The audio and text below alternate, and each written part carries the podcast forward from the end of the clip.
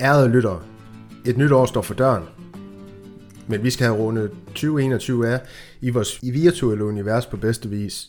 Derfor har vi valgt at kaste os ud i en sjov øvelse i denne podcast special, som vi vel i virkeligheden godt kan tillade os at kalde den, hvor paneldeltagerne, det kan også være, at jeg byder ind, har fået til opgave at stille hver deres hold med deres respektive yndlingsspillere fra Real Madrid. Det er der kommet mange spændende ting ud af. Det ved jeg, det ved de hver især ikke endnu, øh, som jeg ser frem til at dykke lidt længere ned i med dagens panel, som består af Niklas Bensen, Malte Bosen og Jesper Frost Hansen. Velkommen til alle tre. Tak. Tak. Tak.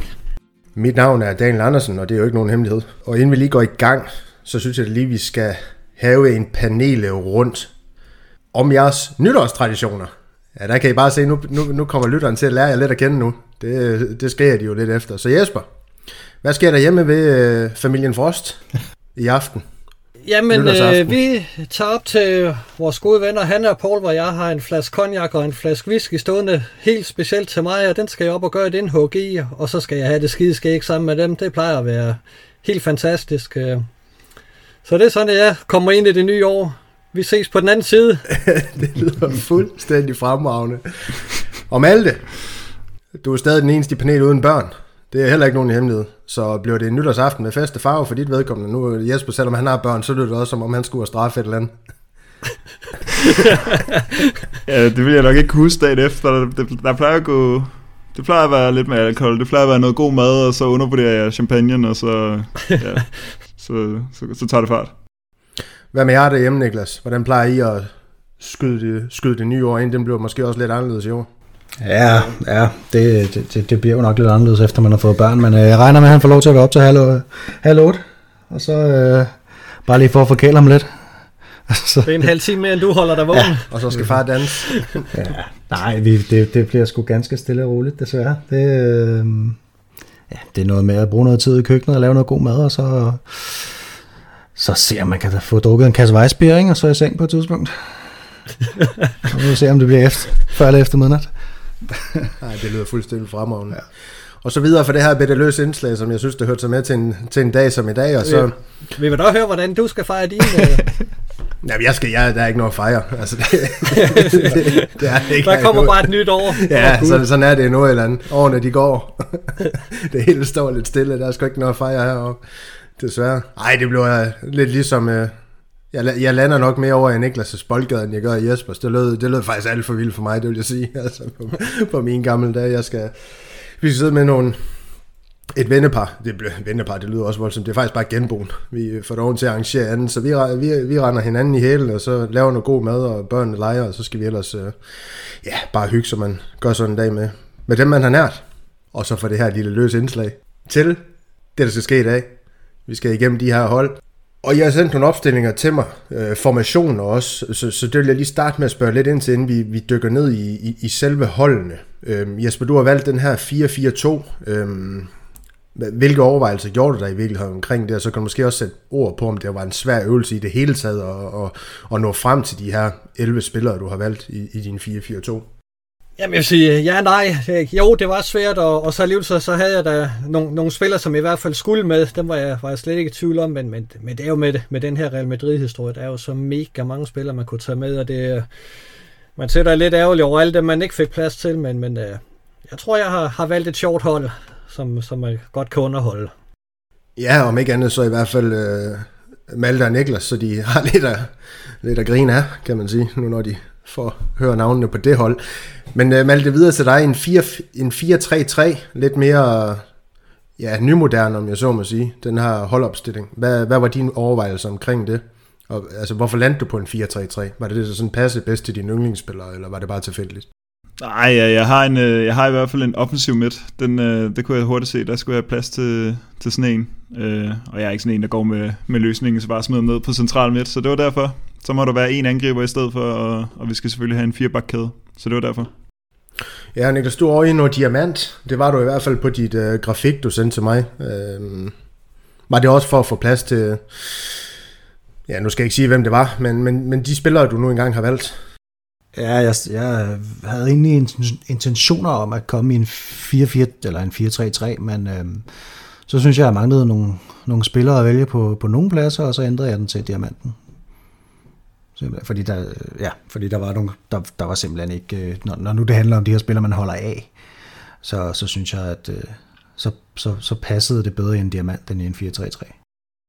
Og det er også super fint, fordi det giver også et realistisk spil af det hele, og I måske også har, har gået lidt seriøst til den her opgave faktisk. Det plejer ikke at ligne, når jeg skal forberede jer til vores podcast, at der er seriøsitet involveret sig. Så, så det er rigtig dejligt, det kan være, at vi får en god snak ud af det så. For en gang skyld. Ja, lige præcis. Så, men, men lad os bare starte på målmandsposten, fordi jeg, jeg kommer nok også, Christian han sendte jo også et hold, så jeg kommer nok til at nævne, jeg kommer ikke til at tale for ham, jeg kommer til at nævne de spillere, han, han har sat ind på, på positionerne. Jeg kan sige, at øh, vi alle fem, vi er gået med Iker Casillas. Og så vil jeg starte med at spørge dig, Jesper, fordi du er jo nok i virkeligheden den eneste af os, der har haft en målmand, der i principielt kunne, kunne konkurrere med ham, og, og så måske i virkeligheden alligevel ikke. Altså Bujo, øh, hvorfor, valg, hvorfor landte du på Iker Casillas?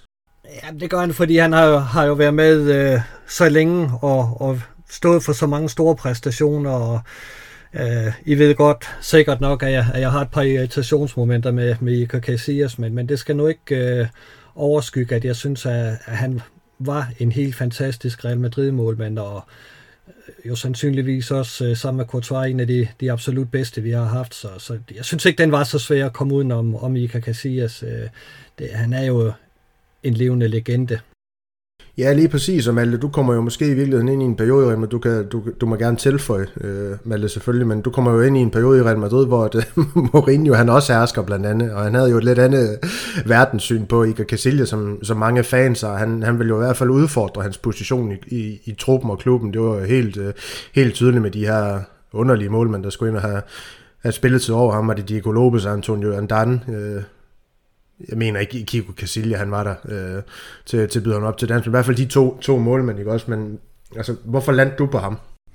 Jamen, jeg, jeg er faktisk lidt i samme båd. Altså, jeg synes ikke, der var så mange andre øh, for mig. Altså, det, der er jo slet ikke øh, samme, nogen, der har den samme status i, i Real Madrid for, for, ham, øh, for mig i hvert fald. Øh, der har Casillas en, en særlig rolle, men jeg synes egentlig heller ikke, at han... Øh, Altså sådan i forhold til hans store renommé sådan i, i klubbens historie, så har han faktisk heller ikke så højt oppe, som jeg tror mange andre Real Madrid-fans har. Det er faktisk, bare, det er faktisk mere manglen på, på nogen, der kunne konkurrere med ham. Øh, jeg har også nogle gange haft lidt, øh, haft lidt besvær med Casillas, så det var faktisk også derfor, jeg, jeg kunne godt tænke mig bare lige at høre, øh, hvis jeg undrer mig, så kan det være, der er nogle lyttere, der også gør, Jesper. Men jeg ved ikke, om du måske vil uddybe nogle af de problemer, du har haft med, med Casillas. Om jeg, jeg synes, øh, den øh, aktion, han havde øh, tilbage i i krig mod Barcelona, vi havde der i, i elleve tolv tretten, hvor, hvor han efter en, en kamp skulle, skulle ringe til Barcelonas øh, anfører til i måneds skyld over for Real Madrid-spillernes opførsel. Det, det synes jeg, det ved jeg godt, der er nogen, der siger, at det var helt i Real Madrid og madridismo og så videre. Jeg synes faktisk, det var pisseirriterende og helt unødvendigt, at han tog, øh, øh, hvad hedder det, den kamp og, og gik ind på vegne af det spanske landshold, som han udlagde det som. Og, og jeg vil også sige, at øh, Det, det, var, det var nok der, at begyndelsen tændte for Iker Casillas begyndte, fordi han mistede en, en stor støtte øh, blandt i, i Real Madrid-ledelsen, fordi der var mange, der ikke forstod den, den handling, og det gjorde det jo let, da, da Mourinho udførte sit i øvrigt fuldstændig absurde hævntog mod, mod Iker Casillas. Øh, det, det gjorde det jo nemt øh, for, for, for ham at få for den igennem, fordi han havde ikke de støtter i klubben længere, øh, så... så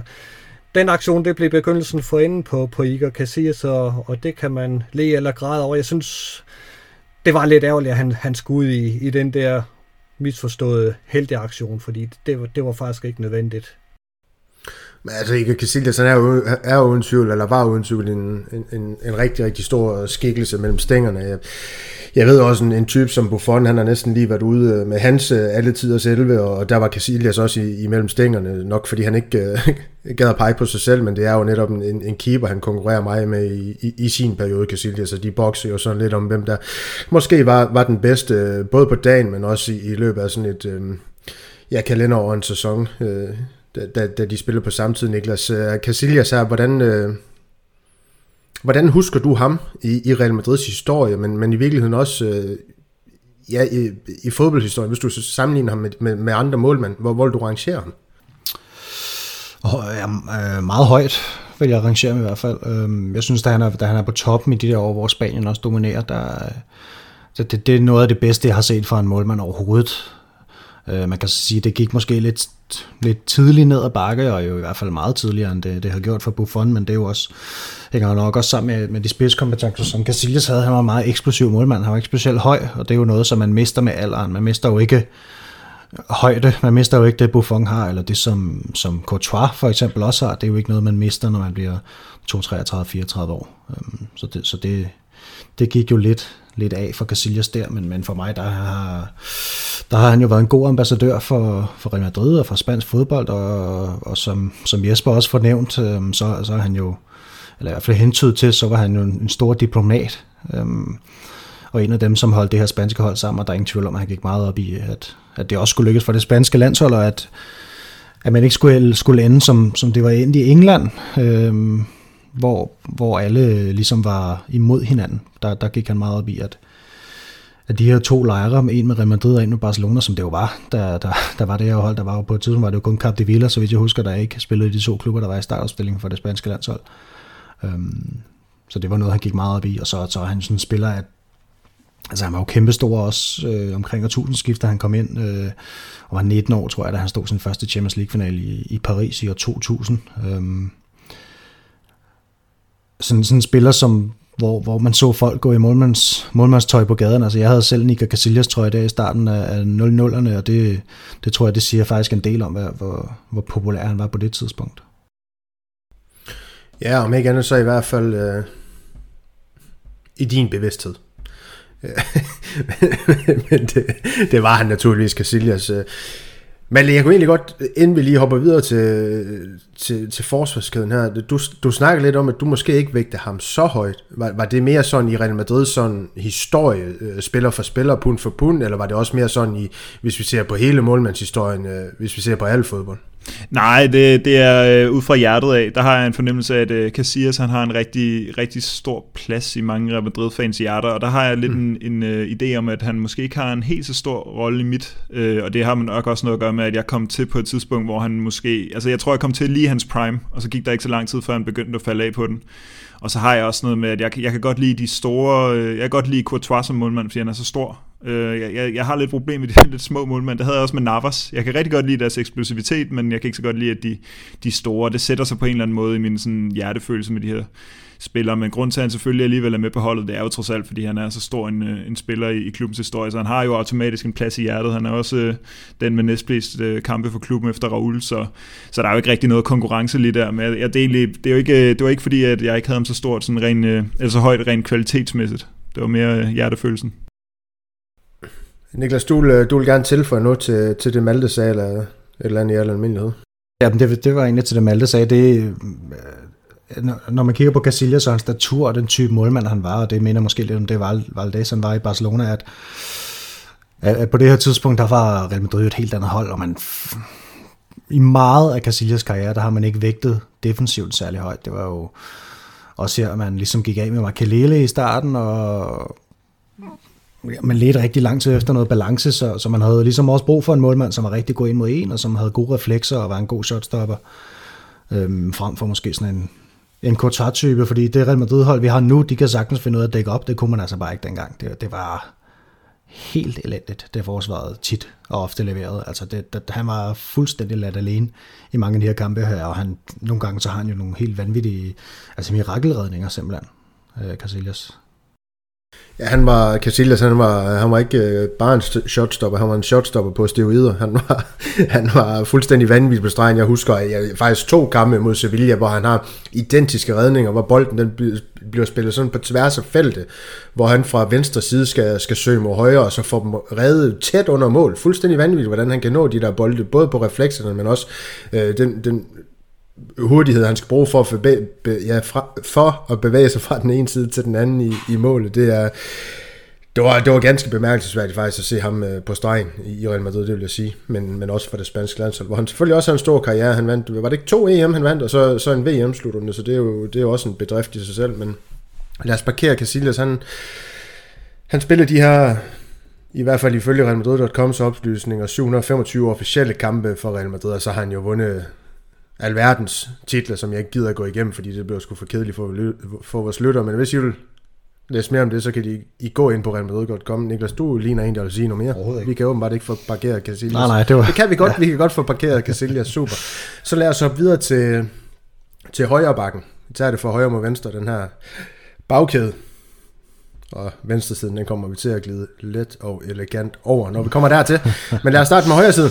Øh, Jesper, du vil snakke om øh, noget, der er stort, og det er selvfølgelig... Nej, nu skal vi ikke lave et eller andet show, for det, det er, nej, du vil snakke, snakke om Alvaro Grande og Arbeloa. Ja. Yes, ja. Fordi det er en af de spillere, som jeg virkelig elsker, altså som I virkelig, virkelig, virkelig elsker. Det er, det er, der var simpelthen ikke tvivl om, at han skulle være min højre bak. Altså, øh, en af de her kan, ting, jeg har... har valgt ud fra, det, det er jo spillere, hvor, hvor man føler, at de elsker klubben lige så højt, som jeg selv gør, og det gør Grande i den grad, og sandsynligvis mere, end jeg nogensinde kan komme til, fordi han er Real Madrid-elsker ud over alt. Øh, og, og det synes jeg bare har, har skint igennem i, i hele den karriere, han har haft, at han har altid stået til rådighed for, for Real Madrid, og det tæller for mig langt mere end, end talent, fordi man kunne givetvis godt finde en, en højre bak, der var bedre, men man kunne ikke finde nogen, der elskede Real Madrid mere, øh, og derfor der er han helt klart på mit hold. Altså, Grande Arbeloa elsker ham. Du mener i hvert fald, Chendo, han, han er bedre, kan man sige, hvis man, man skal se på, hvad for nogen, der har været bedre i Real Madrids historie. Jeg er lidt tvivl om, du vil vække Carvajal højere end Arbeloa, så, så positivt du snakker om Arbeloa lige nu, men, øh, men Christian, han, han havde også Arbeloa på sit hold, øh, og der har du også, Niklas. Hvorfor? Nu skal du ikke sige samme grund som Jesper. Nå, men så er det noget andet end Jesper. det, øh...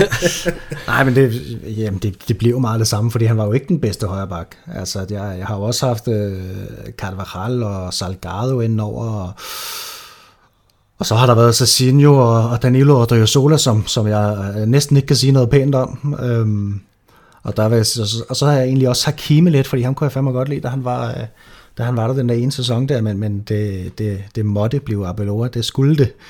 Øhm, og det, det, det, det er jo sådan en spiller, som, altså på banen havde han jo sine øh, helt klare begrænsninger, og der var ingen, ingen, der var mere klar over de her begrænsninger end ham selv, og det er jo derfor, han, han også lykkedes med både at, at blive verdensmester, europamester, og spille i Real Madrid og så videre.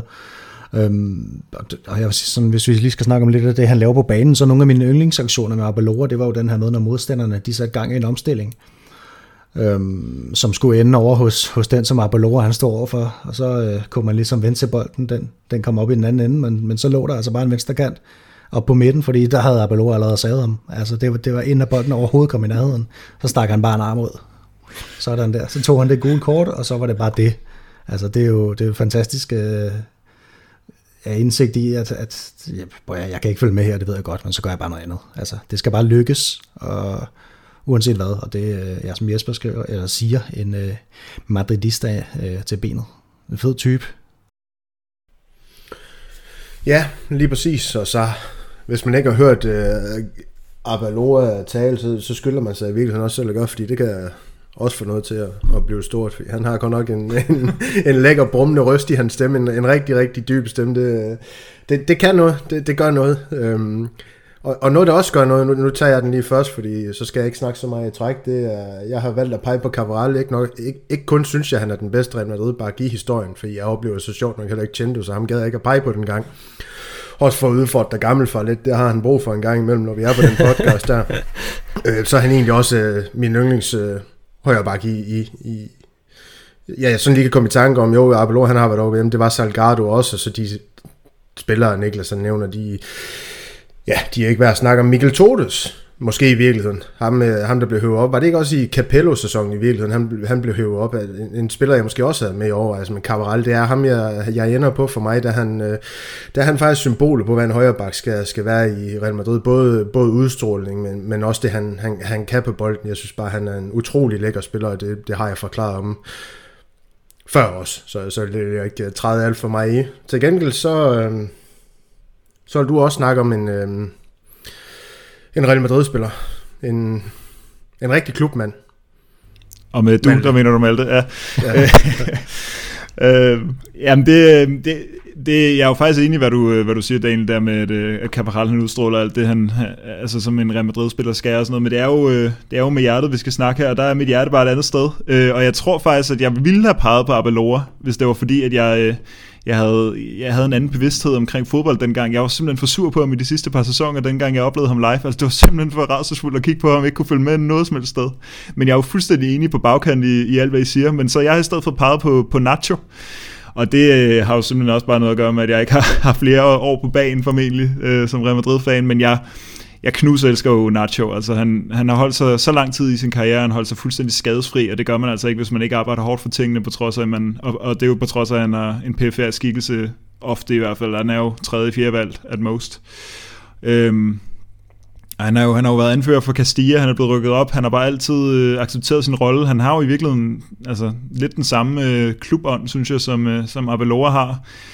Øhm, og så er det jo sjovt, vi alle sammen peger på nogle, øh, nogle, nogle gutter, der kommer ned fra, fra Castilla lige her på højrebakken. Øh, og jeg synes bare, at Nacho, han bærer trøjen flot, han er, han er ydmyg, han arbejder altid hårdt, han... Øh, Han er en god atlet. Det er måske gået lidt af i de sidste par sæsoner, hvor han har fået lidt flere skader. Jeg ved ikke præcis, om hans fart er den samme, som den var for to år siden, men han, han, der er jo nogle statistikker, der viser, at han, han var den hurtigste Real Madrid-spiller for en tre fire år siden. Og, og det, det skal man jo arbejde sig til, så han har bare accepteret sin rolle og stået fast, og så har han taget, så har han taget den trupplads, han har. Og det, det må jo vise en, en stor mængde kærlighed til klubben, og jeg har også en stor mængde kærlighed til, til Nacho. Også en flot mand, ham Nacho, det, det må man sige. Øh, jeg ved ikke, hvor meget vi skal rose øh, ham for at holde sig skadesfri, når han har den her P F R-skikkelse, så skal vi også til at rose Vallejo, for han kan holde sig skadesfri, når han heller ikke spiller kampe. Det kan han jo ikke. Det, det, er han ikke skadesfri nu? Han er helt, jo, lige nu. ja, ja, præcis, fordi han ikke spiller kampe, det er det, jeg ja, mener. Ja, du skal altså tage den over tolv år, jo. men men jeg, kan, jeg kan så trøste jer alle sammen med Vallejo, han kommer ikke ind på nogen af jeres hold. I hvert fald i den her omgang. Det kan jo være, hvis vi laver en om ti år, han, han har gjort noget, noget fuldstændig bemærkelsesværdigt i Real Madrid, hvem ved. Vi bevæger os ind i det centrale forsvar, hvor et, øh, der både er enighed og uenighed. Af en eller anden grund, jeg ved ikke om Niklas, Jesper og Christian, de har snakket sammen, inden det her det skulle, øh, det skulle sendes ud. Men øh, Fernando Hierro, det er i hvert fald en spiller, I alle tre har valgt. Christian, han kan ikke f- få lov til at sætte nogle ord på ham, men det kan... Ja, hvem fanden kan det? Det ved jeg, Jesper kan, men Niklas han har snakket på bagkanten. Men Niklas, du får lov til den her gang med at åbne op for Fernando Hierro. Det er fedt. Øhm... Ja, men altså, som udgangspunkt, så kan jeg godt lide de her typer, som har rigtig meget bold i sig, øhm, også i forhold til deres position, og det synes jeg jo, Fernando Hierro har mere end de fleste øh, centerbacks i Real Madrid, og så, og så synes jeg, at han var, han var en stor leder og en gentleman, og så tror jeg også, at jeg har, jeg har måske lidt ekstra sympati for ham, øhm, sådan på grund af den, den måde, han forlod klubben på, og det skete jo i en tid, hvor der skete nogle drastiske ændringer i På hele, den, på hele måden Real Madrid det kørte, og det gik fra at være, sådan, i forhold til i dag, i hvert fald sådan en, en helt uskyldsren fodboldklub, til, til det, som vi ser i dag, hvor det, er, hvor det er big business, og hvor der måske ikke var plads til sådan en som, som Fernando Hierro, men øhm, jeg synes, han var en fed type på banen. Jeg, jeg, jeg kunne godt lide ham, og, og scorede masser af mål, også øhm, sparkede frispark og så videre. Jeg synes, jeg synes, han var fed. Det synes du også, Jesper?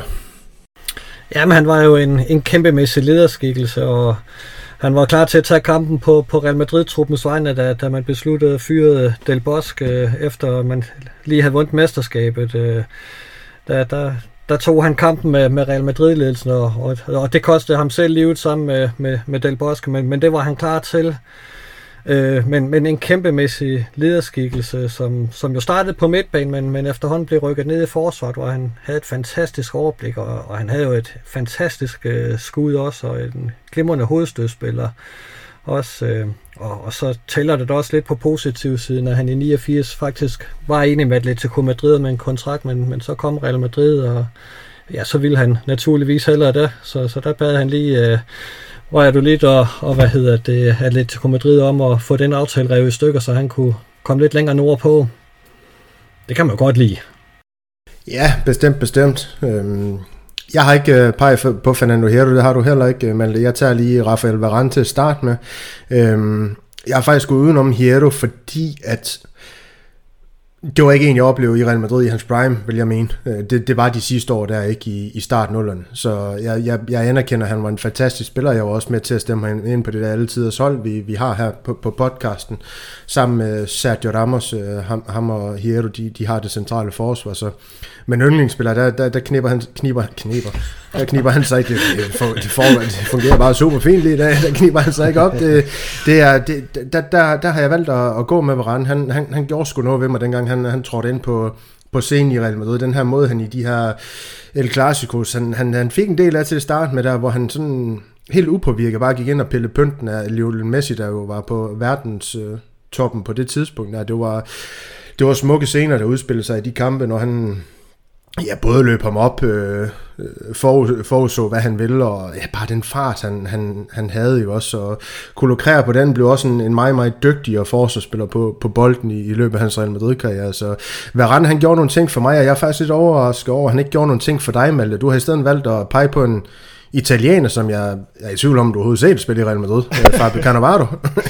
Ja, altså, Varane var ikke inde i min overvejelse overhovedet. Øh, men ja, jeg har peget på... Øh Jeg har peget på Cannavaro, og det, altså jeg vil så sige, Hierro, Hierro lyder også som, øh, altså som en spiller, der fuldstændig ville gå ind på mit hold, hvis det var, jeg havde set ham. Det har jeg jo desværre ikke. Altså han, en stor, øh, stærk midt, midterforsvarer, der er god med bolden, det lyder fuldstændig perfekt, men, men Cannavaro har jeg peget på, og det er lidt fordi, han også havde en, øh, en kæmpe rolle at spille i min sådan, interesse i fodbold. Altså han, han var der... Øh, jeg var kæmpe Italien-fan øh, i to tusind og seks, da de vandt V M. Øh, der var jeg jo kun tolv år gammel, øh, og så hentede vi ham til der, så han har jo været der, mens jeg var tolv og femten.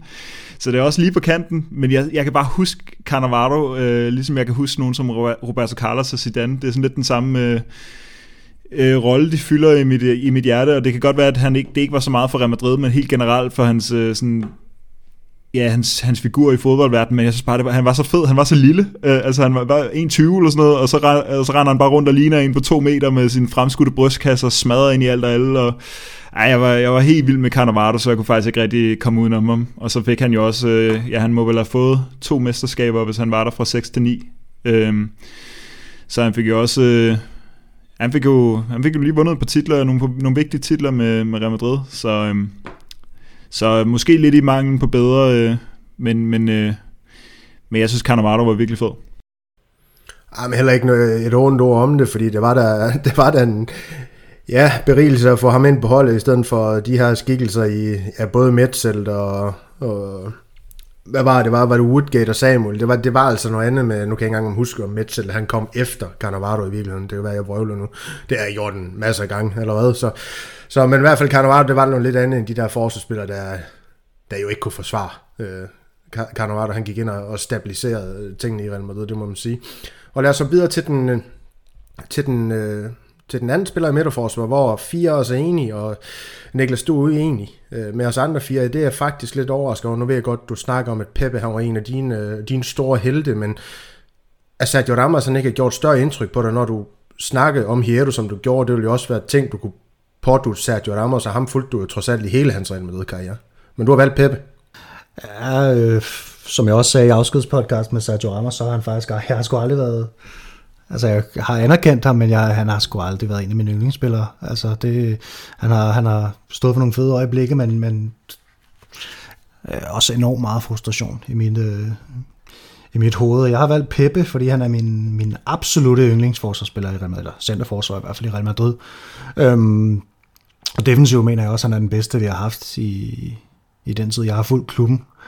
Øhm, fuldstændig ubestridt, at han skulle på det her hold her. Der, der var overhovedet ikke nogen som helst tvivl i mit hoved. Øhm, og jeg elsker jo den type forsvarsspiller, han er. Han er sindssygt aggressiv, men, går faktisk, men, men, men begår sjældent frispark faktisk. Øhm, jeg ved godt, han havde lige, han havde lige et år under Mourinho, hvor han... Øh, ja, hvor han mistede besindelsen en gang eller to, men udover det, så var han jo faktisk altid på de her fair playlister. Øhm, altså nærmest umuligt at komme udenom en mod en, øh, lange ben og lange arme, og minder i virkeligheden meget om Militao i den spilstil, han har. Øhm, og det er også en spiller, som om, om fem til ti år, han kommer også til at stå meget højt på min liste, og kommer nok til at lægge sig ind ved siden af Pepe. Øhm, og, og, og hvis det skal være Pepe øh, kontra Ramos eller Varane, så, så, så tager jeg Pepe hver dag i ugen. Ja, det, det, det er sådan en spiller, som jeg virkelig holder af at se spille fodbold, og føler mig altid sikker, når han spillede. Øhm, og jeg savner ham hver dag, Daniel. Det gør jeg altså. For helvede, mand. Det, hver eneste, det er godt eneste at høre. Dag. Det er godt at høre, der blev lidt sentimentalt. Ja. Måske du kunne trille en lille tårer også. Men, men Jesper, Peppe, øhm, man kan sige, de spillere, du har, de forsvarsspillere, du har været igennem, og i din, i din tid som Real Madrid-fan, var han en spiller, der var med ind i overvejelserne, Peppe? Han var ekstremt tæt på at komme på, fordi ligesom Niklas er jeg også helt vild med Pepe. Altså, jeg kan sagtens sige igennem, at han kom til at ramme Cascade, og så lidt tilfældigt i ryggen, øh, da de faldt over hinanden der. Eller hvordan det nu lige var, den hændelse, den udspillede sig. Øh, det kan jeg godt se gennem fingre med. Øh, jeg synes, Pepe havde en fed attitude, og at, altså, der var jo den der vildskab i øjnene, som jeg også godt kan lide ved en forsvarsspiller. Og i de sidste år, der, der modnede han spil jo ganske gevaldigt, øh, og der blev han jo slet ikke udvist, og fik nærmest ikke et, et, et rødt, eller hvad hedder en advarsel. Øh, så så da han var også igennem en gevaldig modningsproces i Real Madrid, og uden at, at miste den her vildskab.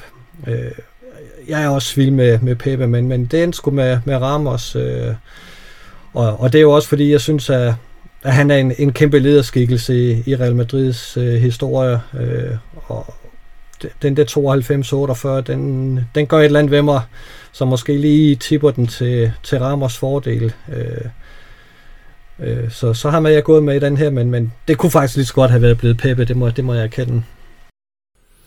Det, det, det, er interessant, det er interessant at høre, når det er yndlingsspillere, man ikke lige pludselig skal til at bruge... Øh fornuften, om jeg så må sige. Fordi der er ikke ret meget fornuft over det, der bliver sagt fra, fra Jesper og Niklas lige nu. Malte, har du, øh, også en be- har du en bedre begrundelse for at have taget Sergio Ramos med?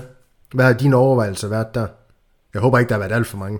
Uh, Sergio Ramos var en af de allerførste på mit holdkort i hvert fald. Pepe kunne godt have snedet sig ind ved siden af. Uh, men uh, jamen, Sergio Ramos, han var min første sådan helt store uh, held i Real Madrid.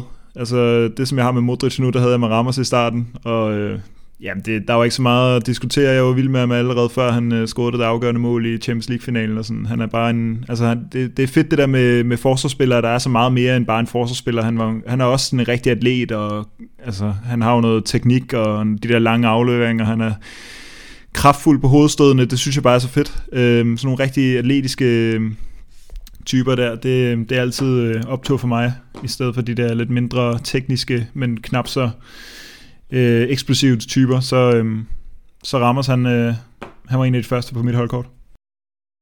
Ja, og Sergio Ramos var også en af de første på mit holdkort. Jeg gider egentlig ikke at, at knytte så meget mere på ham, fordi nu har vi vist øh, tærske ham nok igennem, øh, eller ikke Real Madrid-spiller længere, så han skal ikke rose så meget mere, kan man sige, men, men en, en af yndlingsspillerne også... Øh, af alle de her elleve, jeg har valgt at pege på, det må jeg sige, repræsenterer alt det, en Real Madrid-spiller skal øh, på banen, og, og i virkeligheden også uden for banen, så stor, stor øh, spiller. Øh, det må man sige. Og så, ja, kommer vi jo desværre til venstrebakken, hvor at, øh, at jeg jo ikke bare mener, at Marcelo han er den bedste i, i, i Real Madrids historie, men han er også min, min yndlingsspiller på den position, så det er jo tingene, de går lidt hånd i hånd der. Det har jeg også lidt på fornemmelsen, måske i virkeligheden gør for jer andre nu, når vi kommer til den her position med Roberto Carlos. Øhm, igen øh, kunne jeg godt tænke mig at starte ud med dig, Malte, faktisk er, fordi igen synes jeg, det er lidt sjovt, hvorfor du vælger at pege på en spiller, du, du så øh, have stive ben øh, i hans sidste tid i Real Madrid. Det, det, det, det er lidt... Øh,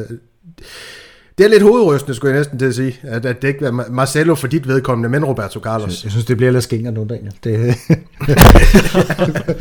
jeg, jeg, jeg, prøver selv, jeg prøver at få flere over på Marcelo, det... men det nytter bare ikke. Det, nytter det, ikke. Det er bare det grænser til hysteri. det, er ikke, det er ikke, fordi jeg er noget mod det, det er bare, det er bare, det er bare sjovt. At, vi skal altså en hel podcast af, hvor vi skal høre dine argumenter, Daniel, for ja. Marcelo bedre. Ej, nu, er det også, nu er det også hjertet. Jeg er også helt vild med Marcelo, men... Men Robert, altså jeg vil også lige sige, Roberto Carlos, han, det kan godt være, han havde stive ben, men han var altså fed i den sidste sæson, og meget bedre, end jeg synes, Marcelo har været de sidste tre sæsoner. Øh, altså det har jo været fuldstændig ubrugeligt. Øh, men Roberto Carlos var jo bare, altså det er jo også, øh, han, var, han var med i alle de her Champions League-finaler i, ja, i otteoghalvfems, i to tusind og i to tusind og to, så, så der, der kan vi, der, der ikke har set øh, Roberto Carlos så meget, øh, mens vi har haft den der fodboldbevidsthed, der har vi jo kunne se dem, øh, hvis man har fundet de der finaler frem, og Altså han var bare eksplosiv som få, og altså det der knaldhårde spark, jeg har snakket om det før på podcast, men det er også et af de, mine, mine første minder med at sådan, ja, begynde at spille fodbold selv, det var at stå og øve de der, de der sindssyge frispark. Øh, altså han er bare sådan en kultfigur, ikke kun i Real Madrid, men i hele fodboldhistorien, og alle ved, hvem Roberto Carlos er, alle kan nævne hans, hans frispark imod... mod, mod Frankrig der i, ja, var det i virkeligheden øh, den der Confederations Cup. Øhm, kæmpe, kæmpe karakter generelt i fodbold, og mega fed spiller. Klart på mit hold. Jamen Niklas, er det her egentlig ikke et udtryk for, at vi er bange for at sige auf Wiedersehen til de her gamle, gamle K F R'er legender, og så måske om, omfavne de nye store spillere i Real Madrids historie? uh, nej. ja, ja, jeg er glad for, at du modtager ham med tavshed, fordi det fortjener ikke andet. nej, nej, nej, det er det ikke. Du har også valgt at pege på Roberto Carlos. Ja, det har jeg, og det er der adskillige årsager til. Øhm, for det første, så, så, så det her, det, det er min første yndlingsspiller i, i fodbold overhovedet. Øhm, tilbage, da jeg, da jeg selv ligesom...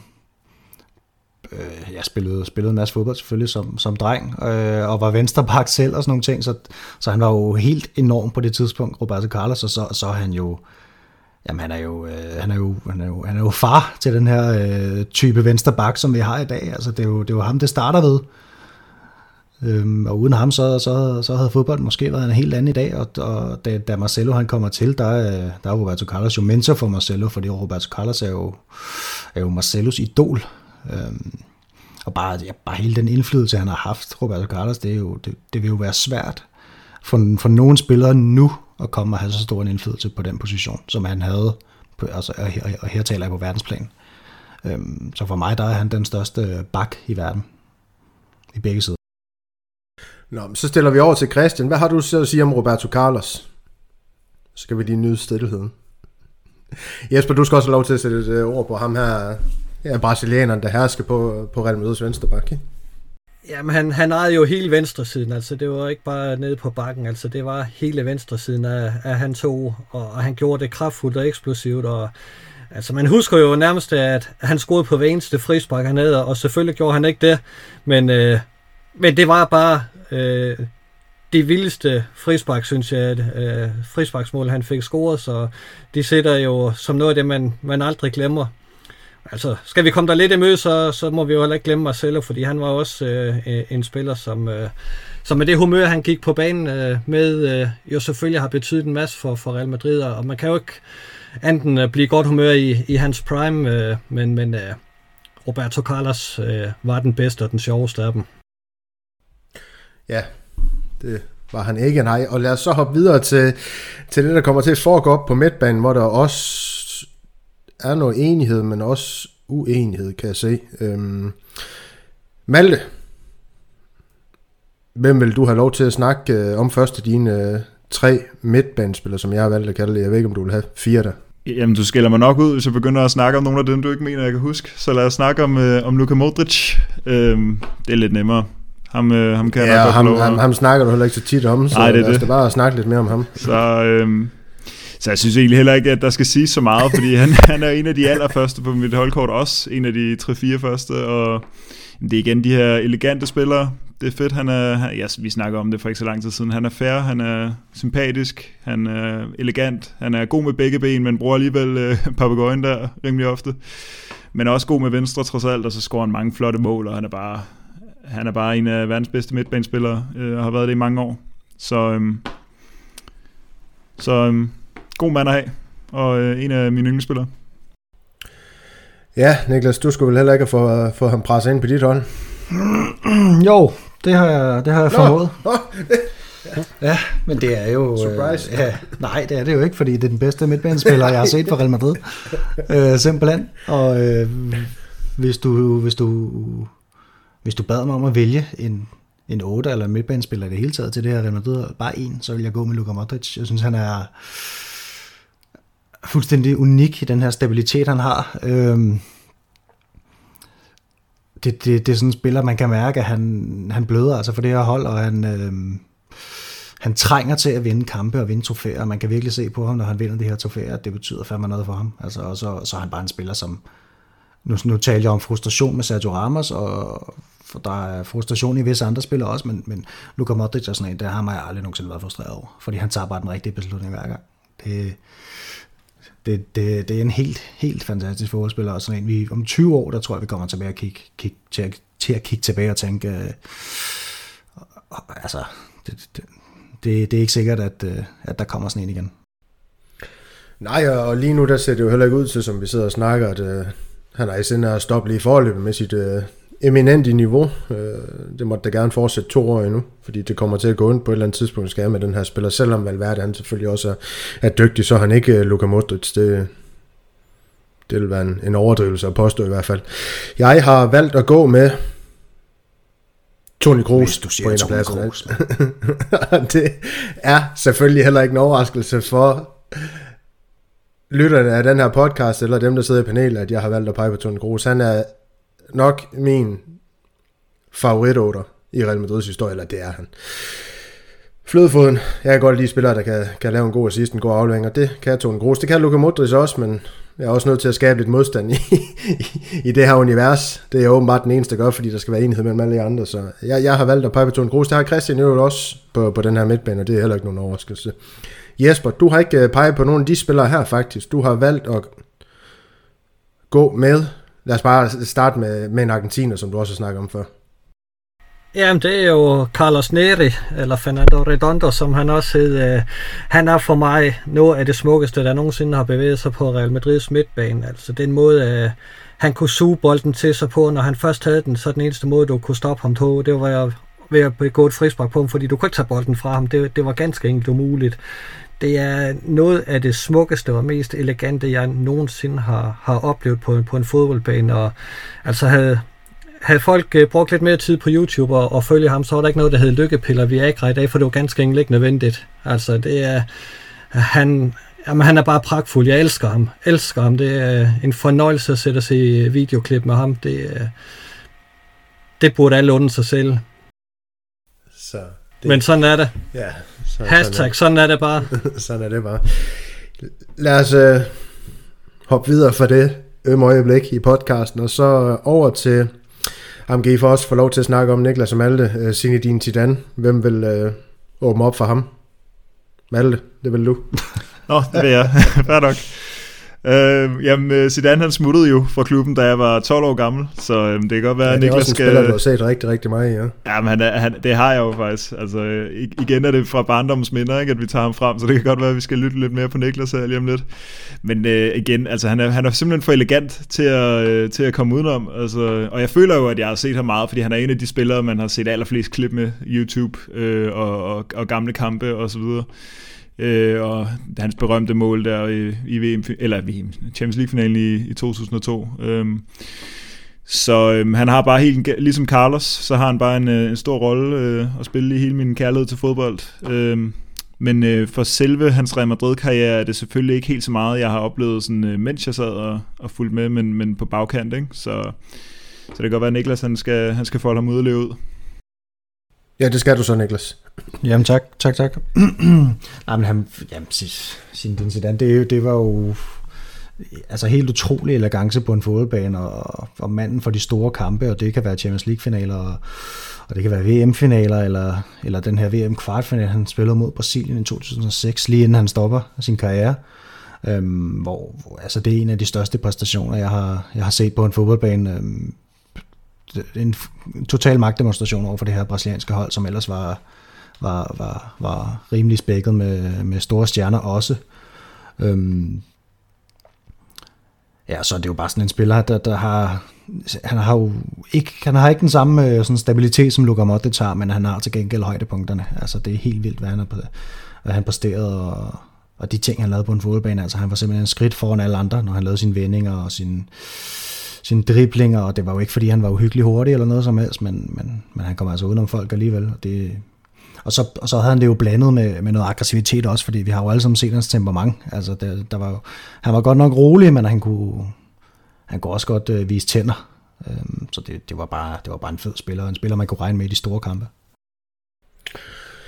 Ja, det er der ingen tvivl om. Øh, Jesper, øh, så kommer vi til, til nogle af de spillere, som...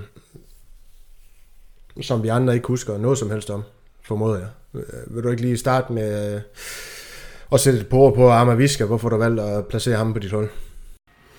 Jo, det vil jeg gerne, og det, man kan jo se, det, det er måske lidt mærkeligt, fordi han havde en sæson, hvor han shinede i, i Real Madrid, og det var den sæson fireoghalvfems femoghalvfems, hvor, hvor de blev mestre, hvor, hvor han nåede at lave ti mål. Jeg synes, der var et eller andet ved ham, som, som jeg bare synes var, var helt vildt øh, elegant, og, og jo også en, en klubmand, og en, der elskede Real Madrid. Og så havde han den her karakteristiske fejring, hvor, hvor han sætter sig ned på det ene knæ, og så med den ene finger vifter op i luften, og det, det var en...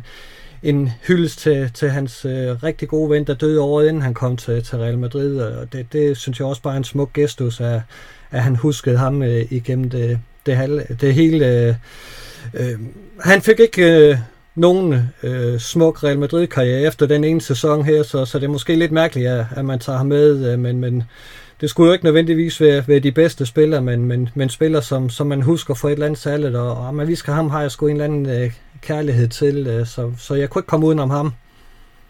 Langt fra den bedste spiller, der, der har været på, på pladsen, men, men han, han rørte mig et eller andet sted. Ja, det gjorde han vel. Ja, det først og fremmest.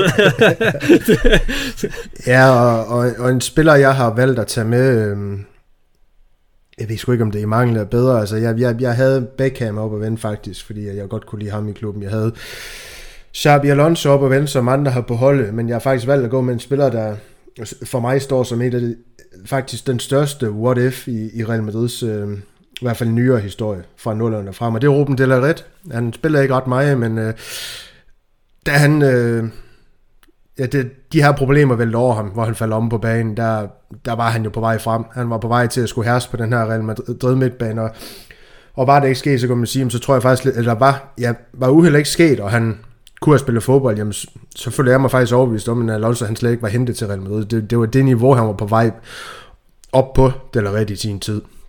Så øhm, jeg har desværre ikke så mange ord knyttet på ham, fordi han spillede så kort tid på første hold. Han, han husker så mere fra sin periode i, i Getafe under Michael Laudrup, så vidt, vidt jeg husker det, det var.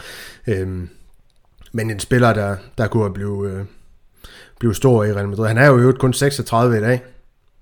Så han, han, han, han kunne have dannet parløb sammen med ja, Luka Modric, for eksempel. Det kunne, have, det kunne have været rigtig interessant. Sådan nogle små finurligheder, man kan ja, spekulere lidt over en gang imellem. Og Malte, nu skal du have lov til at ikke spekulere, men reflektere over en spiller mere. Kan du ikke sætte, sætte lidt ord på... Nej, det skal du ikke, undskyld. Vi laver lige om her. Niklas, du får, får lov til at sætte lidt ord på Xabi Alonso. Hvorfor du valgte ham på dit hold?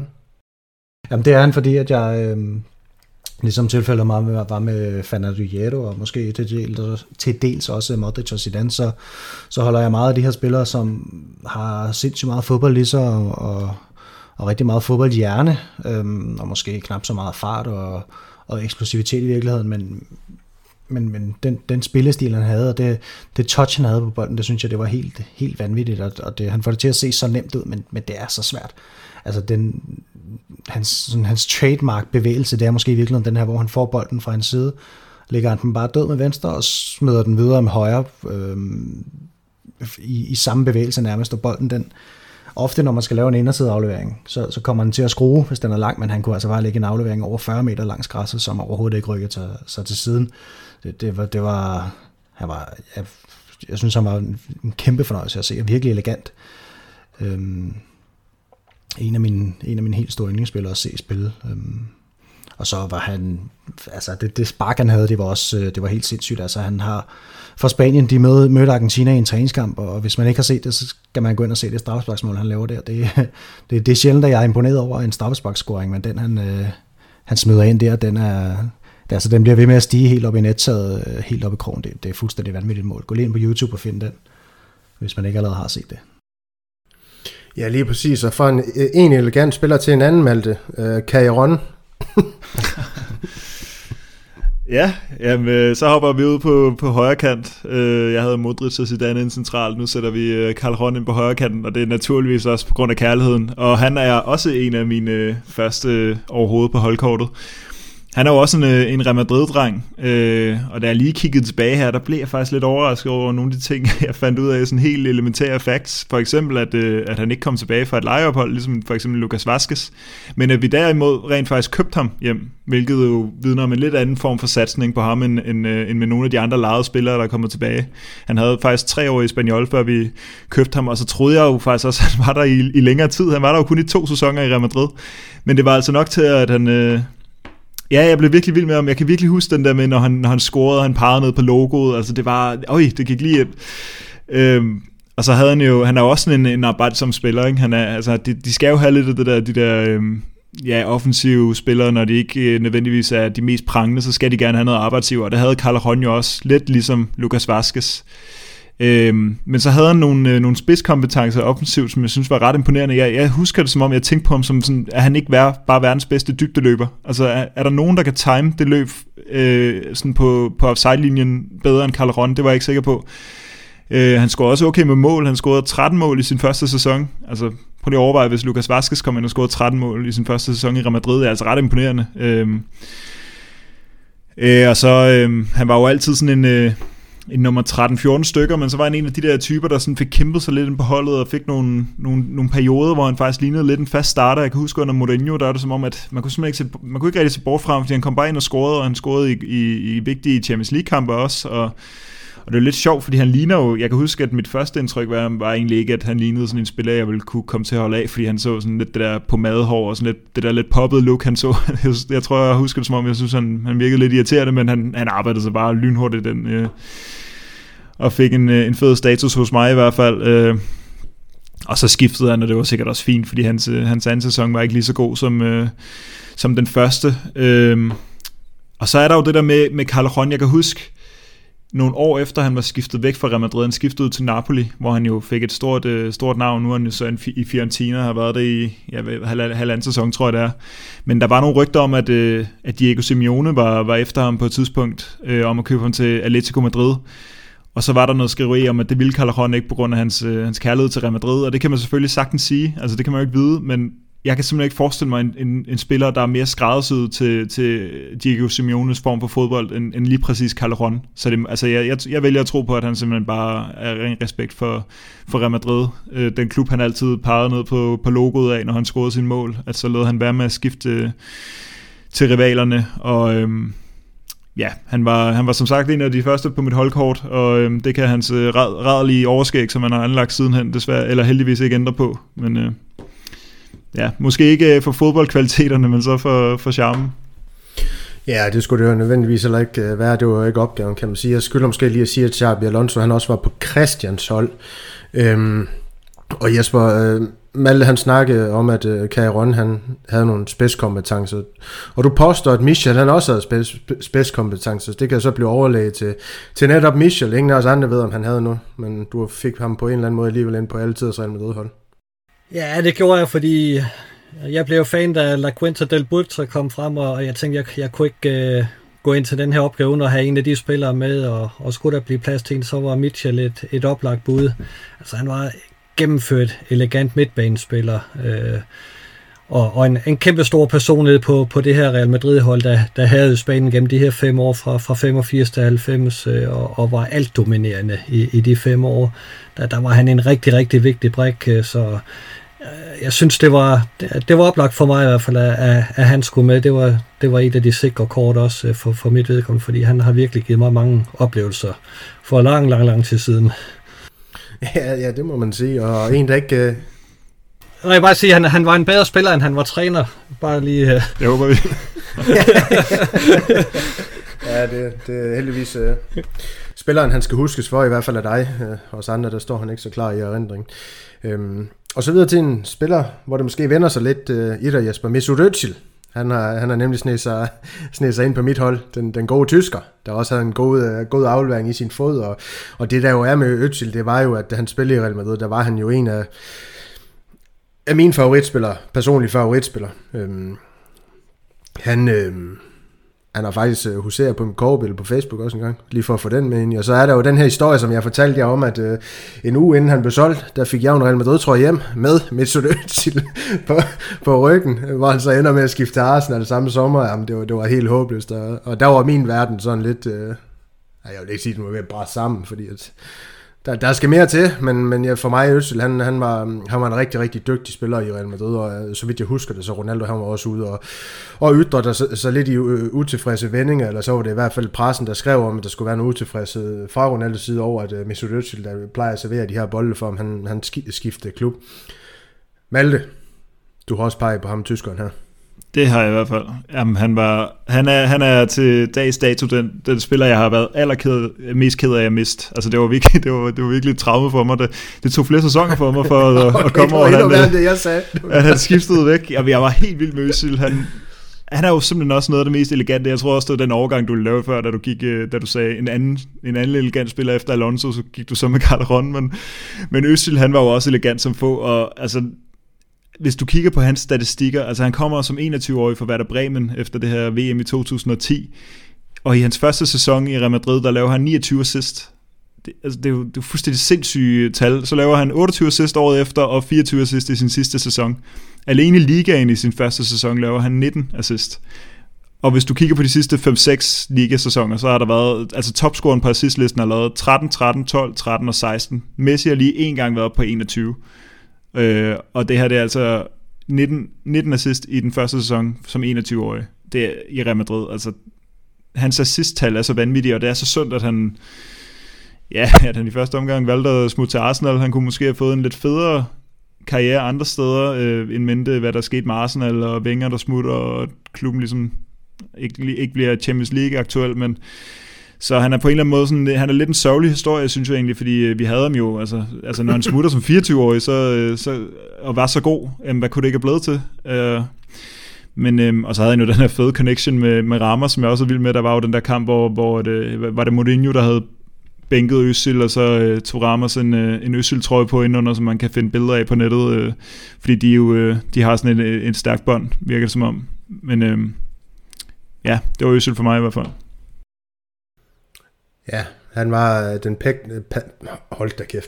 Han var den perfekte kombination af elegance og, og, og fart i virkeligheden. Han havde også noget fart, ham tyskeren her. Det, det husker man måske ham i virkeligheden ikke så meget for, men han var en, en, en ganske hurtig spiller. Og Jesper, du får ikke lov til at sætte nogle, nogle ord på Özil. Det er jo ikke uh, din hadespiller, vi skulle, vi skulle, vi skulle finde. Uh, nu er det vores andres yndlingsspiller.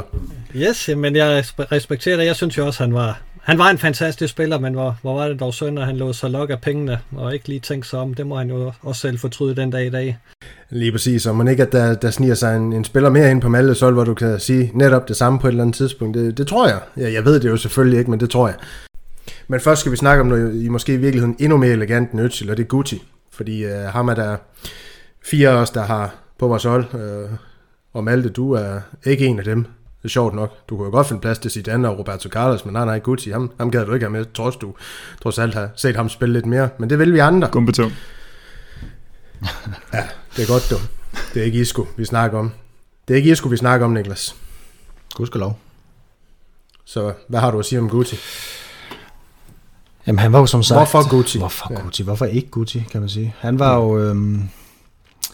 Jamen, Guti, han var jo som... som Som, som vi lige har nævnt, han var jo sindssygt elegant, og så er han jo, øh, så er han jo opfostret i klubben, men, men han var jo også nat og dag, altså det kunne også være rigtig, rigtig dårligt for ham, ligesom det kunne være rigtig, rigtig godt. Han lagde også et spil sindssygt højt op, men, men når det så lykkedes, så var man altså også i himlen. Det, han, han har jo nogle helt vilde assists og, og aktioner på det her Real Madrid-hold, og det, det, det, det, jamen, det er jo sådan en spiller, som jeg tror, at... Øh, at alle Real Madrid-fans, de holder af på et eller andet punkt, i hvert fald dem, der har set ham spille, og, og ligesom øh, ja, mærker både frustrationer og, og opture med ham. Det, det er jo sådan en spiller, som han har skrevet på. Han skulle have noget mere spilletid, eller han skulle, øh, han skulle starte ind noget oftere, men det var ligesom om, det, det lykkedes ikke rigtigt for ham, når, når, når det blev tid til at starte ind, og så var han faktisk bedre som sådan en, en impact-sub, der kunne komme ind og ændre kampene, men der var han så til gengæld også sindssygt god.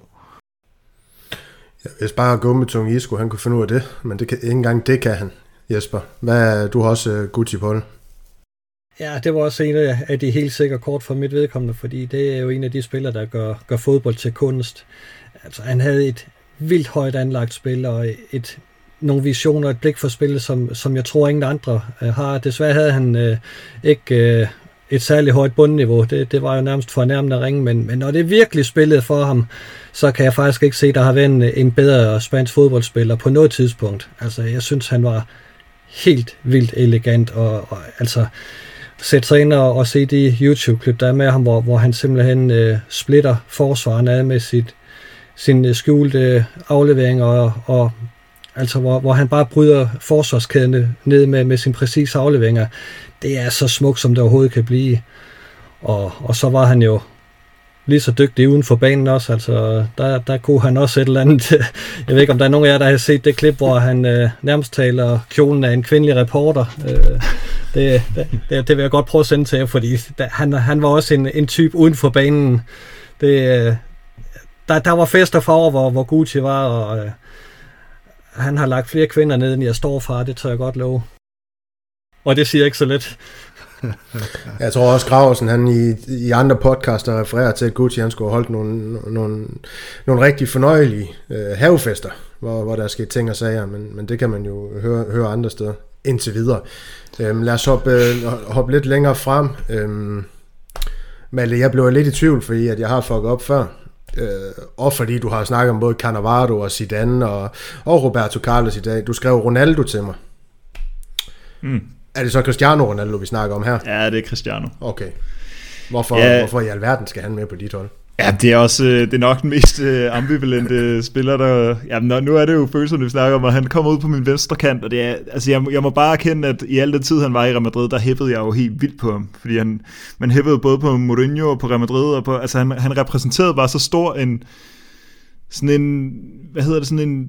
Altså, det var jo to modpoler, jo, der mødtes, og ja, en ære, men også, det var så skarpt optrukne poler på det her tidspunkt, hvor hver eneste lille point, man mistede, det var sindssygt dyrt, fordi vi holdene kom op og ramte de der hundrede point, og Guardiola var så rapkæftet hele tiden, og gemte, gemte bag noget, noget falsk sympati, og, og, han, øh, og der, der, der var Ronaldo bare manden for at afgøre de der helt store opgør, og så mange gange har man... har man siddet og bare set ham afgøre de der kæmpe kampe for, for Real Madrid, altså det... Og, og så meget... Øh, karisma også, ikke? Altså, og det kan godt være, jeg, jeg, har, jeg havde nærmest en følelse af, at hver, hver sæson, hver gang det blev sommer, så var jeg bange for, at han ville smutte. Altså sådan husker jeg det nærmest, hvilket er pisseirriterende jo, altså, og det er jo også, altså, det er jo en, et negativ for mig, og det er også et negativ for mig nogle gange, når han har skabt så lidt for meget, og når man har skulle forsvare ham i, i gode gamle dage, men, men jeg må bare sige, at altså, alligevel har han bare en plads, som, som jeg ikke rigtig kunne komme udenom, faktisk. Øh, altså, han blev, han blev nødt til at være på mit hold, øh, og jeg er også, også en af de spillere, jeg, jeg, jeg har jo fulgt mange af de her spillere, der, der har betydet meget, øh, har jeg fulgt meget i deres karriere, efter, øh, efter de skiftede væk fra, fra Real Madrid. Det gælder både Özil og, og Carvajal og, øh, og en, vi kommer til at snakke om lige om lidt, men, øh, og det har jeg også gjort med, med Ronaldo, så, så han, han, skulle, han skulle med på mit hold på, på godt og ondt. Jeg kan godt se, at Jesper han sidder og tænker og tænker og tænker over, hvad for den spiller der Malte, han nævner som den sidste mm-hmm. i, i hans elve. Men det, det, skal, det, det skal blive en hemmelig... Martin Nødegård. Ja, sidst, det skal blive en hemmelig indtil nu. jeg, jeg skulle nok måske lige igen og sige, at Christian han har peget på Vinicius junior Det kan han så få lov til at redegøre for i en podcast, hvor han er med, fordi... Øh, det kan vi alle sammen, der undrer os lidt over. Hvor, hvor det kun er ham, der er med. Ja, hvor det faktisk kun er ham. øhm... Jeg tror, jeg starter med at lige at fortælle, hvem jeg også har i angrebet. Det bliver... Jeg valgte at pege på Ruud van Nistelrooy. Øhm, for mig faktisk en af de, de mine yndlingsangreber i, i den tid, jeg har fulgt Real Madrid. Øhm, jeg har altid godt kunne lide kliniske afslutninger. Nu ved jeg, hvad for en spiller Malte, han har peget på. Og, og jeg havde faktisk også ham med i overvejelserne, fordi han var lidt det samme, selvom han blev skudt i skoen. Han måske ikke var det, men det, det, det synes jeg, han var. Og det viste han jo også senere hen i sin, sin karriere. Men Ruud van Nistelrooy lidt det samme. Altså, de her mesterskaber, han var med til at vinde med Real Madrid i, i syv og otte. Altså, der var han den udslagsgivende faktor. Uden van Nistelrooy, ingen spanske, spanske mesterskaber for Real Madrid. Der. Jeg har jo sådan lidt før prøve at, at, at, at sætte lidt, eller hvad, hvad hedder sådan noget, kaste lidt brænde på bål i forhold til debatten om, hvem der i virkeligheden har haft den største Real Madrid-karriere, er Ruud van Nistelrooy og Ronaldo Nazario. Øh, der vil jeg jo godt mene, at man faktisk kan argumentere for Ruud van Nistelrooy, selvom at Ronaldo, øh, det brasilianske Ronaldo, han, han, han jo, jo selvfølgelig var en, en, en bedre spiller, og en, en bedre spiller at se på banen end Ruud van Nistelrooy. Det, det er jo helt klart. Og, og netop Ronaldo, ham har Christian, Niklas og Jesper valgt at pege på. Øh, Niklas, du kan få lov til at, at snakke, øh, snakke lidt om ham, og hvorfor du har valgt at pege på Ronaldo. Nu når vi også har haft spillere som Adebayor, Chicharito og Saviola igennem systemet, Cassano. Ja, Morata og... Hvad er det ellers hedder? Alle de gode. Portillo. Ja. Øhm, nej, men der har jeg... Øhm... Oha, han symboliserer en masse ting, Ronaldo. Han... Øh...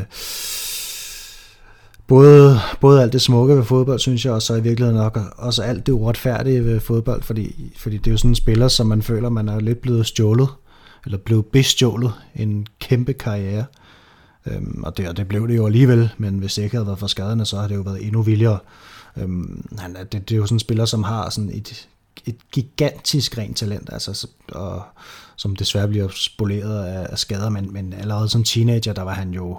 Og det var jo lang tid inden Real Madrid, men han var jo fuldstændig sindssyg. Altså det, hvis, hvis han aldrig blev bedre end det, så, så ville han stadig have været en af de største spillere i, i verdenshistorien. Øhm. I, I Real Madrid, der, øh, der han kommer jo til efter alle sine skader, og han har, haft, han har været ude i to år, to år tror jeg, på et tidspunkt for Inter med skader, men han kommer alligevel til Real Madrid og, og, og leverer, synes jeg, faktisk fra dag et, kan man sige. Han, er, han scorer utrolig hurtigt i sin debut, og scorer også over hundrede mål for, for klubben. Jeg mener, han har et hundrede og halvfjerds kampe, og så et hundrede og fire komma fem mål. Øhm, det er en helt vanvittig spiller. Han har den her kamp på Old Trafford, hvor han laver et hattrick og bliver klappet fra banen. Han har øhm, den her kamp mod Atletico, hvor han scorer efter er det fjorten sekunder. Han, det, det, det, altså det, det, for mig at se, der er han, der, der er han simpelthen et unikum, Ronaldo, i fodboldverdenen. Det Det, det, er jo ikke, det er ikke for sjovt, at det, at det er sådan en spiller, som bare er alle de store angribers helt store idol. Han, han var kæmpe stor, Ronaldo. Kæmpe stor. Ja, det, det var han da, Jesper. Du, øh... Også fysisk, desværre, ikke til tider. Men han lavede mål ja. alligevel. Ja, og det var jo en bedrift i sig selv. Men du har også valgt at pege på øh... Ronaldo som en af dine, eller som, ja, en af dine yndlingsangriber i, i Real Madrids øh, historie, Jesper. Ja, og, og jeg var heller ikke et sekund i tvivl om, at han, han skulle høre med, selvom jeg har, har oplevet Hugo Sanchez, og der var Zucker og Zamorano, og hvad de ellers hedder, Ruud van Nistelrooy også, øh, for den sags skyld. Men øh, Ronaldo i sin reneste form er bare noget af det smukkeste på en fodboldbane. Og, altså, personligt er jeg ikke et sekund i tvivl om, at hvis han havde klaret en karriere gennem uden de der alvorlige knæskader, så er det ved ham, vi har omtalt som verdens suverænt bedste spiller indtil nu, så er det ikke ved Cristiano Ronaldo eller Messi, fordi... Ronaldo havde bare hele pakken. Han var lynende hurtig, han var stærk, og han var klinisk i sine afslutninger. Øh, god til at drible, og øh, jamen, han havde det hele, og han gjorde det bare så smukt. Øh, altså, det, det var en af de spillere, man bliver glad af at opleve, fordi igen, fodbold øh, som kunst, det, det stod Ronaldo for. Øh, Ja, yeah, ikke fordi vi skal snakke så, så meget om hans tid i Barcelona, men netop den sæson, han havde i Barcelona, hvor han scorede de her ufattelige mange mål, det var jo måske et vidnesbyrd om, hvad det kunne have været blevet til, hvis altså, han ikke var blevet ramt af, af de mange knæskader, øh, blandt andet, blandt, blandt andet i Inter, hvis han havde været dem foruden, og igen, øh, en kæmpe what-if i, i fodboldhistorien i al almindelighed, det kunne have, som du siger, Jesper, blevet, været blevet rigtig, rigtig stort. Kommer vi til den sidste spiller på, på vores hold, og det var her, det blev rigtig, rigtig sjovt, fordi hvor vi alle andre fire, eller hvor fire ud af fem har valgt at pege på Raúl, så har, så har Malte gået en lidt anden retning. Malte, hvem er du har peget på? jeg, jeg, jeg, jeg har peget på Higuain. Øhm. Ej, for satan, jeg stopper det kraftedeme. Ej, nej, nej, nej. Det var min nytårsaften, der blev ødelagt det. Tak for det. Jeg tog udgård og de Maria ud i sidste øjeblik, Jesper. Det var kun for din skyld. Ej, jeg, har, jeg, jeg blev nødt til at gå med Higuain. Jeg, jeg var helt ærlig, Jesper. Jeg sad i flere, øh, i flere minutter og prøvede at finde et, øh, et alternativ. Men jeg blev simpelthen nødt det skal til du ikke. Kom med det. Jeg blev simpelthen nødt til at gå med Higuain, fordi, øh, fordi han... Øh, Han spiller øh, på en eller anden måde en, en særlig rolle i min øh, kærlighed til Real Madrid, øhm, og det kan godt være, at øh, han fik en afsked, der ikke var, var så prisværdig, men jeg synes jo, han var, altså han havde, han havde sådan et fedt udtryk på banen, synes jeg jo. Øhm, Han havde det der angriberinstinkt. Jeg er fuldstændig enig med, med, med Daniel. Jeg kan godt huske, at der var noget kritik på et tidspunkt, hvor man snakker om, at han overhovedet ikke kunne score mål, og han brændte store chancer, men jeg synes også, der var på tidspunkter, hvor det var som om, han skulle bare en halv chance, så sparker han den bare ind. Altså, han kunne virkelig være giftig. Øhm, og så har jeg sådan et, et helt særligt klip, som jeg synes, man skal gå ind og se, hvis man... Øh, Hvis man vil se noget af det hjerte, Higuain han havde på banen, og det er et, et mål, som Luka Modric scorer i to tusind og tretten. Det er et klip, jeg har set rigtig mange gange, så jeg har lige fundet ud af, inden at finde ud af, hvem det er, det han egentlig scorede imod. Det gør han imod Mallorca. Et langskudsmål, hvor det, at Contrao løber lidt rundt og, og laver mærkelige ting i feltet, og så sparker Mallorca-forsvaren væk. Og, øh, og Modric, han modtager bolden og hammer den op i krogen, og Higuain står fuldstændig, han er slet ikke med i spillet, han står helt ud til venstre, og så falder han bare på knæ og stikker armen mod himlen og jubler, som om han har vundet en Champions League-finale.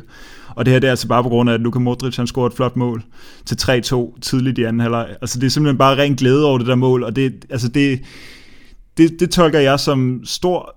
Altså medfølelse for sine, for sine medspillere på det her tidspunkt, der har Modric jo haft en dårlig første sæson og er i gang med sin anden. Øh, og altså om ikke andet, så i hvert fald bare et kæmpe vindergen og altså, tænker på holdet. Altså hvornår har du set Cristiano Ronaldo falde på mål og juble på den måde, eller falde på knæ og juble over en anden, en anden spillers mål på den måde? Øh, og, men altså helt generelt var jeg bare, var jeg bare vild med Higuain. Øh, han havde også nogle uheldige skader og...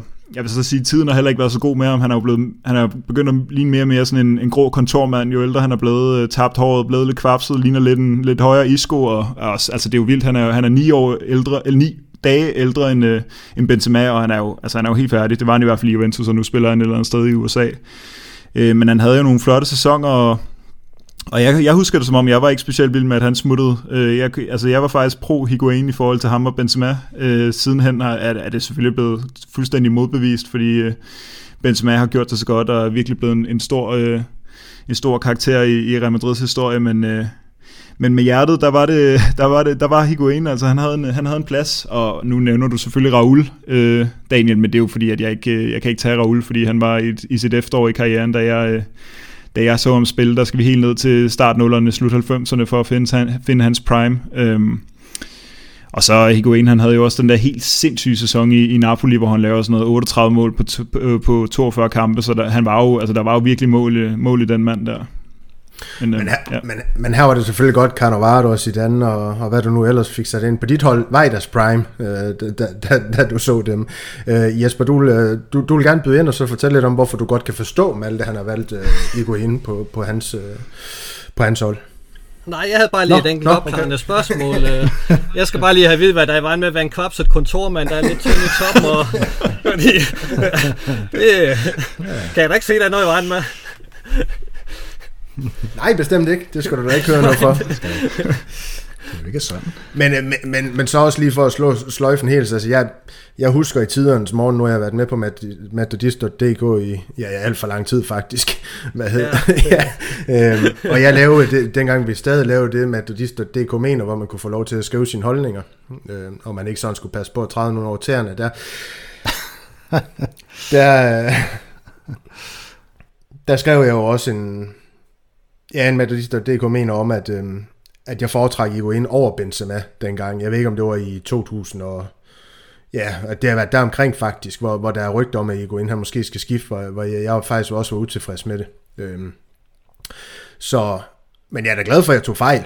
Det må jeg da sige, fordi Benzema han har da udviklet sig til et, til et monster sidenhen. Øhm, det, det, det skal han have. Øhm, og så, så, så var det også det her... Du øh, Higuain-mål mod Espanyol, hvis I husker den kamp igen for den her seks syv sæson, hvor vi også laver comeback og vinder fire tre, hvor det er øh, Ruud van Nistelrooy. Han, han, er det ikke Higuain, der smider trøjen? Ruud van Nistelrooy, der løfter hans trøje op og så viser den. Det, det var også sådan, det kunne have været en rigtig, rigtig fed overgang fra en, fra en stor spiller til en anden. Ikke? Også, man kan jo altid diskutere, om, om Higuain han har været en stor spiller i Real Madrids historie. Det har han jo nok ikke.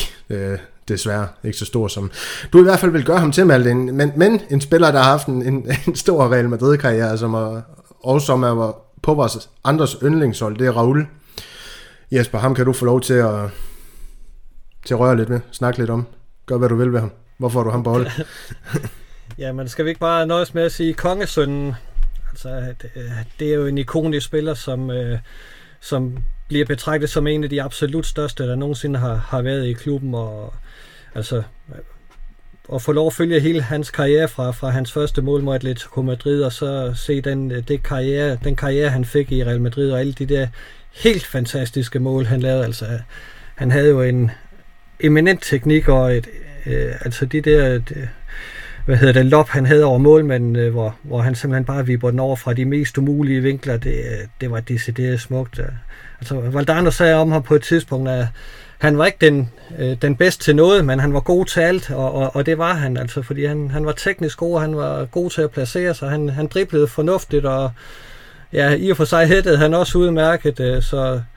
Det, det, det er bare en af de absolut største, og, og elsket overalt jo.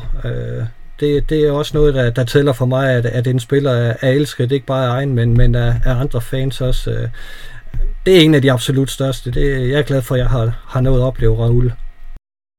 Du kan få lov til at sætte de sidste ord på, på Raúl, Niklas, så vi kan få rundet den her snak, ja? Jamen, jeg har jo egentlig ikke så meget tilføje for til det. Jesper, han siger, han, øhm, da han kommer frem der, der, der, det er jo en spiller, som har... Ja, onde tunger vil jo mene, at han ikke har nogen spidskompetencer, som, som Jesper også siger, men det er jo en spiller, der har en, han kommer frem og har en helt vanvittig vindermentalitet. Altså, han driver sine med, medspillere frem, og jeg kan stadig huske i efteråret af hans Real Madrid-karriere, det er to tusind og ti, når han scorede mål. Altså, det var bare federe, end når alle andre scorede mål. Det var, det var de der Raúl-mål der, det var, det var dem, man jublede højest over på det tidspunkt, fordi man vidste godt, at det var ved at være slut. Øhm, og så tog han til Schalke, og så lavede han stadig mange mål der. Øhm, Men, men der var desværre ikke plads til med Real Madrid mere, men det er jo ja, det, er, det er et ikon i, i den her fodboldklub. Ja, og det er jo måske også i virkeligheden en underdrivelse. En af de absolut, absolut, absolut største spillere i, i Real Madrids historie. Det, det kan vi ikke komme udenom. Noget vi heller ikke kan komme udenom, det er, at den her podcast, den lakker mod enden. Niklas, han er lov, han, han gerne vil lave noget grafik, så I kan se vores hold. Så det må I jo øh, holde ham op på, lytter. Det skulle gerne komme den øh, første januar, Niklas, så de har noget at pleje tømmermændene med, øh, så de kan se på vores hold, i stedet for et eller andet ligegyldigt tv. Jeg ved, der er noget skibakketurnering eller sådan noget andet. Det er der, der ingen, der gider at kigge på den første januar. Det er jo stået til Viaplay, så det er der ikke nogen, der har råd til at kigge på. Nej, præcis. Er der nogen af jer, der har en afsluttende bemærkning, inden vi, vi får rundet det hele af? Ej, jeg er glad for, at vi fik opklaret, hvem, øh, hvem der er den bedste venstreback. Ja, det står klart for alle nu. Ja, og det er selvfølgelig Marcelo, vi snakker om her. Det var det, vi havde for den her gang. Godt nytår til jer alle sammen. Pas på hinanden derude. Vi ses igen i tyve toogtyve, hvor vi glæder os til at snakke meget mere om verdens mægtigste klub, Real Madrid. Nada más.